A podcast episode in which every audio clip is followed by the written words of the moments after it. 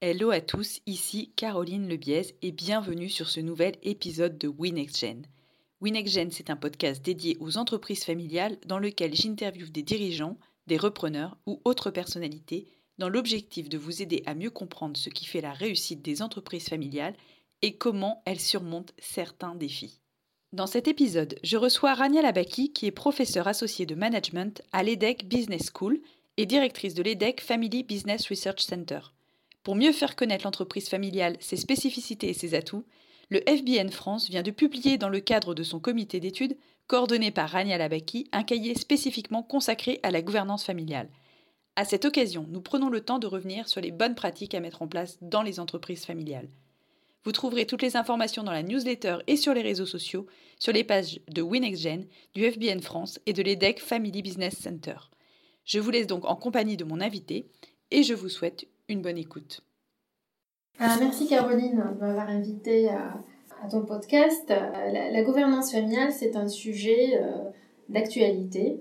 En France en particulier, les entreprises familiales ont été les pionnières en matière de gouvernance familiale et elles étaient un exemple pour beaucoup d'experts qui ont décortiqué leurs pratiques et essayé de les répliquer auprès d'autres entreprises familiales. Euh, ceci étant dit, c'est un sujet euh, qui a toujours des lacunes en termes de compréhension, euh, de son évolution dans le temps, des freins, des, facteurs qui le facilitent. Et le comité d'études de FBN France que je coordonne a souhaité explorer ce sujet de façon plus approfondie afin d'apporter des réponses plus exhaustives aux entreprises familiales. En même temps, je suis enseignant-chercheur à l'EDEC Business School et je dirige euh, le centre de recherche des entreprises familiales. Et la gouvernance familiale fait partie euh, euh, de nos sujets d'intérêt principaux. Donc, nous avons décidé de, de mener un projet d'étude approfondi sur ce sujet. Alors justement, tu parlais de freins au développement des entreprises familiales dans le temps, en tout cas à leur pérennité. Qu'est-ce que tu as pu euh, constater au travers euh, de ton expérience d'une part et de l'étude que tu as pu euh, mener là dernièrement en coordination avec le FBN Les entreprises familiales évoluent au fur et à mesure et quand elles passent de la deuxième à la troisième génération en particulier, elles courent un risque plus accru de problèmes de succession, de conflits d'intérêts entre différents actionnaires familiaux qui peuvent euh, avoir des impacts négatifs sur la continuité de l'entreprise familiale. Donc euh, la gouvernance euh, permet de prévenir ces difficultés, voire de les gérer. Et l'objectif de cette étude était de comprendre comment ce processus se met en place et dans quelle mesure la gouvernance familiale peut être vraiment contributrice à la continuité de ces entreprises sachant que euh, la gouvernance familiale va, répondre, d'après l'étude, à certaines conditions pour qu'elle soit euh, productive, sinon elle peut avoir un, effet euh, inverse. En droit français, gouvernance, c'est un terme qui est très large et qui souvent est mal compris, je trouve, tant à la fois par les entreprises que les personnes qui peuvent en être extérieures ou parties prenantes. Le terme de gouvernance familiale, qu'est-ce qu'il recouvre? Alors, euh, le terme gouvernance, déjà, c'est un terme qui est relativement récent. Il a été, euh, dans le cadre du management des entreprises, utilisé pour faire appel à la gouvernance d'entreprise, en fait. Il a été indexé à l'entreprise, notamment au vu de certains scandales financiers il y a près de deux décennies, qui ont mis en évidence des conflits d'intérêts entre dirigeants et actionnaires dans les entreprises. Donc l'objectif était de mettre en place certains mécanismes de gouvernance, c'est-à-dire de contrôle des dirigeants pour s'assurer qu'ils allient leurs actions aux intérêts des actionnaires. Ensuite, dans le cadre d'une entreprise familiale, nous n'avons pas que le système de l'entreprise et de l'actionnariat qui, qui, prévalent, mais également on a euh, la famille. Donc nous avons besoin d'une gouvernance complémentaire et c'est la gouvernance familiale qui prend tout son sens. La gouvernance familiale va avoir plutôt pour objectif euh, de euh, maintenir l'harmonie familiale et de s'assurer qu'il y a un alignement dans, dans les intérêts euh, des actionnaires familiaux, quelle que soit leur, leur position dans, dans l'entreprise familiale. Puis la gouvernance familiale peut revêtir plusieurs formes, on va dire. Il peut s'agir d'organes de gouvernance familiale, comme par exemple le Family Office, des fondations familiales, le conseil de famille. On peut avoir l'assemblée familiale, des réunions familiales. Puis on va avoir les arrangements familiaux comme euh, des pactes, euh, des chartes familiales, un protocole familial. Donc des dénominations qui sont plus ou moins variées suivant les entreprises. Il n'y a pas de consensus sur une définition particulière. Mais globalement, la gouvernance familiale va permettre donc d'agir sur le système de la famille et son interaction avec l'actionnaire. Mettre en place une gouvernance familiale n'est pas euh, le garant de la continuité de l'entreprise familiale. Euh, le processus est clé. L'étude euh, qu'on a menée euh, au sein donc, du comité d'études de, de France a permis d'interroger une quarantaine hein, d'acteurs avec des diversités de rôles auprès d'une dizaine d'entreprises familiales multigénérationnelles. Nous avons essayé de capturer les perspectives aussi bien des actionnaires familiaux que des dirigeants, d'administrateurs, des membres de la nouvelle génération, euh, les conseillers également, pour avoir voilà, une approche exhaustive. Et nous avons euh, constaté que toutes les entreprises familiales ne sont bien sûr pas homogènes, elles n'appartiennent pas à un groupe homogène, donc elles ont leurs propres spécificités et ces spécificités doivent être prises en compte dans la mise en, en place d'un processus de gouvernance. Alors on peut parler des, des pièges, parler des péchés capitaux, les sept péchés capitaux euh, qu'une entreprise familiale qui souhaite mettre en place sa gouvernance euh, pourrait éviter, justement pour augmenter ses, chances de réussite. Premier, euh, premier piège à éviter, c'est les fondements de la gouvernance qui ne sont pas présents. C'est-à-dire qu'il faut absolument initier une gouvernance sur la base de fondements Souvent, à l'origine de la gouvernance familiale, il y a un membre de la famille qui a pris connaissance euh, d'un problème au sein de l'entreprise familiale, ou qui est un visionnaire, ou qui a pris connaissance d'autres pratiques, d'autres entreprises qu'il qu'il, ou qu'elle souhaiterait répliquer, et euh, qui se lance euh, dans le processus sans véritable compréhension du fonctionnement du système en place, aussi bien du système de l'entreprise, de l'actionnariat que de la famille. Donc il est important pour cet initiateur ou ce leader de la gouvernance familiale de prendre le temps de comprendre euh, quelles sont les euh, attentes des différents membres de la famille, quelles sont les perceptions par rapport à l'histoire hein, de la famille en affaires, par rapport à leur vision aussi, euh, par rapport au rôle de la famille dans l'entreprise dans le futur, et par rapport aussi à l'interaction et au degré d'interaction qu'il faut qu'il y ait entre la famille et l'entreprise. Donc euh, c'est une euh, étape essentielle et si cette étape n'est pas prise en compte, cela veut dire que on va se lancer sur un processus de gouvernance euh, sans fondement et donc à tout moment cela, peut, cela peut basculer. Sur la base de, cette étude, mais aussi d'études précédentes que j'ai menées, il est vrai que le processus de la gouvernance est un processus qui est c'est-à-dire il est en temps, financièrement, humainement, donc, euh, il est important de peser le pour et le contre de sa mise en place. Mon étude précédente montre par exemple qu'à partir de la troisième génération, le degré d'atténuation des liens familiaux dans les entreprises familiales euh, augmente. Euh, qu'est-ce que ça veut dire? Ça veut dire qu'il y a un risque accru que les membres de la famille entrent en conflit et que cela impacte la performance de l'entreprise familiale. Donc à ce moment-là, on peut se dire, il y a un passage générationnel qui va se faire. On va prévenir justement cette euh, atténuation des liens et euh, cette divergence d'intérêts qui peuvent aller en croissant, mettre en place une gouvernance familiale pour améliorer la communication, pour clarifier les attentes, et on va mettre les ressources pour. Quand il s'agit d'une entreprise familiale qui est euh, à sa première ou sa deuxième génération, en général, la gouvernance familiale peut être informelle et suffisante. On n'a pas besoin de formaliser les processus. Pourquoi? Parce que c'est la confiance qui joue le rôle de la gouvernance familiale. C'est-à-dire, euh, les membres de la famille se font confiance euh, et sur la base de cette confiance, ils vont être alignés, ils vont avancer ensemble. N'ont pas besoin de structures, d'organes, de pactes, de chartes pour clarifier tout ça. En même temps, le nombre de membres de la famille en général, il est plus restreint et donc voilà, donc il y a cette, cette évolution dans le temps qui, doit être prise en compte. Et est-ce que justement, une des difficultés majeures à laquelle va se heurter la personne qui va se rendre compte de la nécessité de structurer cette gouvernance familiale, ne sera pas celle d'arriver à emmener un collectif mhm. vers, un, vers une vision commune pour, voilà, pour la mettre en place et la structurer tout à fait. Donc là, cela fait référence à un autre piège à éviter. Deux autres pièges à éviter, c'est euh, l'adoption d'une sorte d'approche hiérarchique de la gouvernance familiale qu'on va imposer quelque part aux membres de la famille. Euh, cette gouvernance, on va leur proposer des structures, leur demander de faire partie des structures.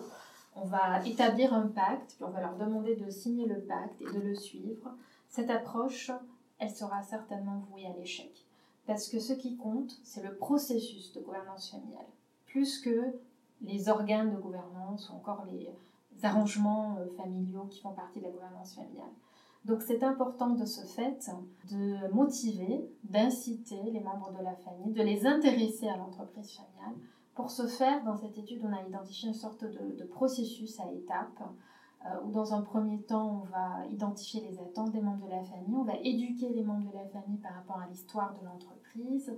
Ensuite, on va travailler avec eux sur un processus de vision familiale où chacun va mettre sa pierre à l'édifice. Et ensuite, sur la base de ce travail, on avance. Donc, j'ai dit que ça fait référence à deux pièges.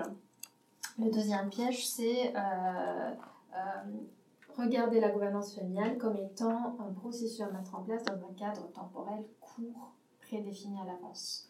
C'est-à-dire on se dit, voilà, euh, il y a quelques étapes à suivre, on va les suivre, on va avoir la charte, on va avoir le protocole familial, etc. On va demander au membre de la famille d'y adhérer, et puis c'est fini. Non, c'est un processus qui prend du temps, il faut donner le temps au temps, parce que c'est un processus de long terme, et d'ailleurs, un processus qui doit être également revisité, et ça c'est aussi un autre piège, euh, c'est-à-dire on ne peut pas euh, rester euh, avec une gouvernance stagnante, il faut toujours continuer à identifier les nouvelles attentes, impliquer les nouveaux membres de la famille, etc., pour avancer ensemble. tu l'as dit tout à l'heure, il y a aujourd'hui beaucoup d'outils en fait à disposition des familles. Donc ça peut passer par un pacte d'associés, une charte familiale ou une gouvernance informelle. Comment savoir quels bons outils il faut prendre Et est-ce que parfois, euh, finalement, en faire trop n'est pas l'ennemi du bien? Effectivement, euh, vouloir trop en faire n'est pas nécessairement euh, la clé de, succès. comme je l'ai dit, chaque entreprise familiale a ses propres spécificités donc, et sa propre problématique quelque part. Et donc, quand, quand on parlait de l'étape préalable de la gouvernance, c'est-à-dire avant de lancer le processus, notamment donc dans travers le leader.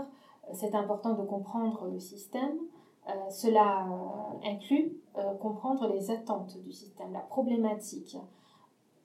Et une fois qu'on a clarifié cette problématique, on va utiliser le mode de gouvernance qui est adapté. comme je l'ai dit également, il n'y a pas une définition ou des dénominations qui sont consensuelles auprès des experts par rapport aux différents modes de gouvernance. Donc parfois, un impressionnel peut créer son propre organe ou sa propre euh, structure qui peut être originale et certaines familles le font, comme des fonds dédiés par exemple, qui vont jouer un rôle important pour euh, rassembler la famille par exemple. Donc suivant les problématiques en cours, on va choisir euh, l'organe ou l'arrangement qui, qui convient, et puis on va y aller. Ça se fait aussi par tâtonnement et par erreur. L'idée, ce n'est pas de copier ce que les autres font encore une fois, c'est de les adapter euh, à nos propres spécificités. Et c'est pour ça aussi qu'il est important d'éviter un autre piège, piège qui est celui de développer une gouvernance familiale en solo.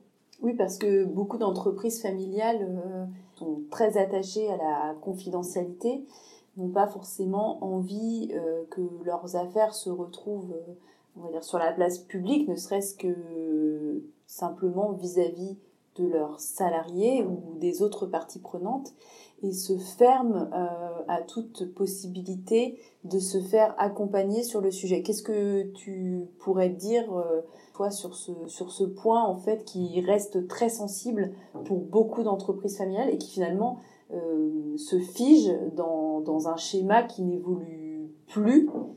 Est-ce que le risque aussi de ce schéma, c'est de c'est pas de mettre en danger l'entreprise familiale? Tout à fait. Les experts, selon, selon l'étude, jouent un rôle très important. Dans certaines entreprises familiales multigénérationnelles qui ont été interviewées, on a vu aussi qu'on faisait appel à une multitude d'experts, c'est-à-dire une sorte d'équipe multidisciplinaire qui ne sont pas nécessairement issus d'une même entreprise de conseil. Mais l'idée, c'est par exemple, si on a des avocats, si on a un psychologue organisationnel, si on a un consultant familiale, l'idée qu'ils collaborent ensemble euh, dans le sens des intérêts de la famille. Les experts sont, sont importants pour venir en appui, euh, pour apporter euh, un regard extérieur, mais bien entendu, il faut qu'ils soient des, des, tiers de confiance, d'où l'importance de la construction d'une relation dans la durée avec, avec ces experts qui, qui peut porter ses fruits. Donc euh, le choix de l'expert est, euh, une décision bien sûr importante. Euh, en même temps, si l'entreprise familiale n'est pas ouverte dans sa démarche de gouvernance à, intégrer les experts, elle peut vite voilà, se, retrouver, se retrouver seule, en vase clos quelque part, et ceci l'empêche de profiter parfois de, l'expertise externe. On peut avoir aussi des, parfois un appel à des académies qui vont venir faire des workshops par rapport à des études particulières pour inspirer la famille. Mais est-ce qu'au niveau de l'aspiration, c'est pour, pour démarrer, c'est un, c'est un point très, très important. Et alors, une fois qu'on a mis en place sa gouvernance familiale, comment on l'articule avec la gouvernance d'entreprise, puisque euh, il faut éviter au maximum les frottements entre la vision de la famille et la vision de l'entreprise. Quel est le piège à éviter sur ce sujet? Alors, euh, globalement, euh, la gouvernance d'entreprise euh, est orientée vers la satisfaction des attentes financières des, actionnaires. la gouvernance familiale va plutôt viser la satisfaction des objectifs ou des attentes socio-émotionnelles, c'est-à-dire maintenir l'harmonie familiale, par exemple, mais également la fierté de la famille par rapport à l'entreprise, le rôle de la famille dans la société. Euh, donc, euh, euh, une articulation entre les deux objectifs est, importante pour correspondre à l'entreprise familiale au sens large. concrètement, si on déconnecte les deux, cela risque de, fragiliser chacun des systèmes. donc, une connexion importante est clé. Une symétrie d'information aussi est importante. Euh, les responsables au sein des organes de gouvernance d'entreprise doivent prendre en considération et examiner euh, de façon euh, minutieuse les attentes formulées par les membres de la famille, notamment passifs ou minoritaires, voire dans certains cas, on a aussi des conjoints qui sont impliqués dans, les dans la gouvernance familiale. Euh, parfois, nous avons un représentant du conseil de famille qui est un membre de gouvernance familiale dans le conseil d'administration de l'entreprise. Donc, qu'il y ait, voilà, qu'il y ait euh, euh, des acteurs clés qui jouent un rôle de, pivot, d'intermédiaire entre les deux pour s'assurer que voilà, il y, a une, il y a une continuité. Parce que une gouvernance d'entreprise qui est déconnectée de la gouvernance familiale, euh, ne va pas nécessairement dans le sens de la continuité de la famille en affaires euh, sur, sur le long terme. C'est important de, de, connecter les deux.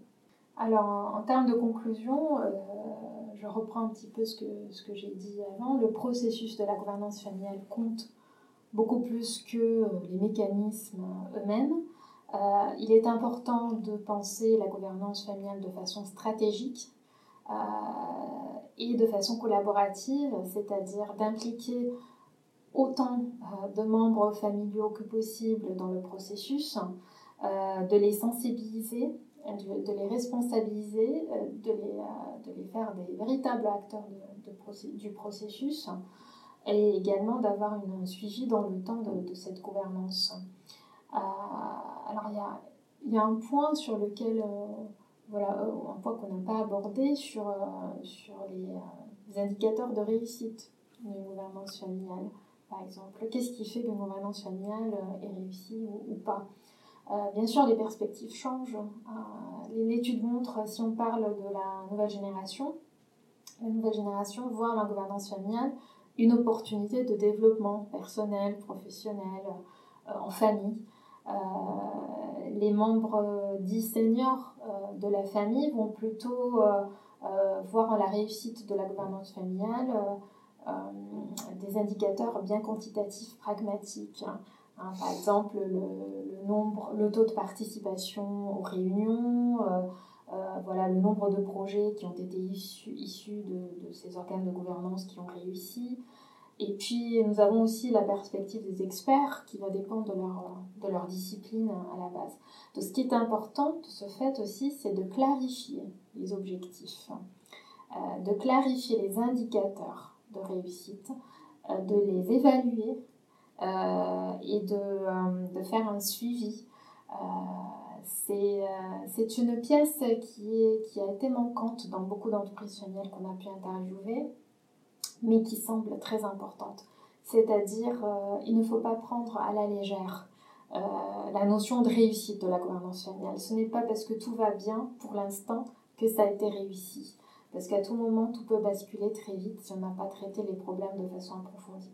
Donc c'est important de clarifier les attentes, les objectifs, les indicateurs de réussite, les évaluer, voir où on en est, faire un suivi, améliorer les processus et avancer. Donc c'est une sorte de boucle et si on veut rester ensemble, il va falloir euh, voilà, mettre les, euh, euh, les, les, moyens pour, pour y aboutir.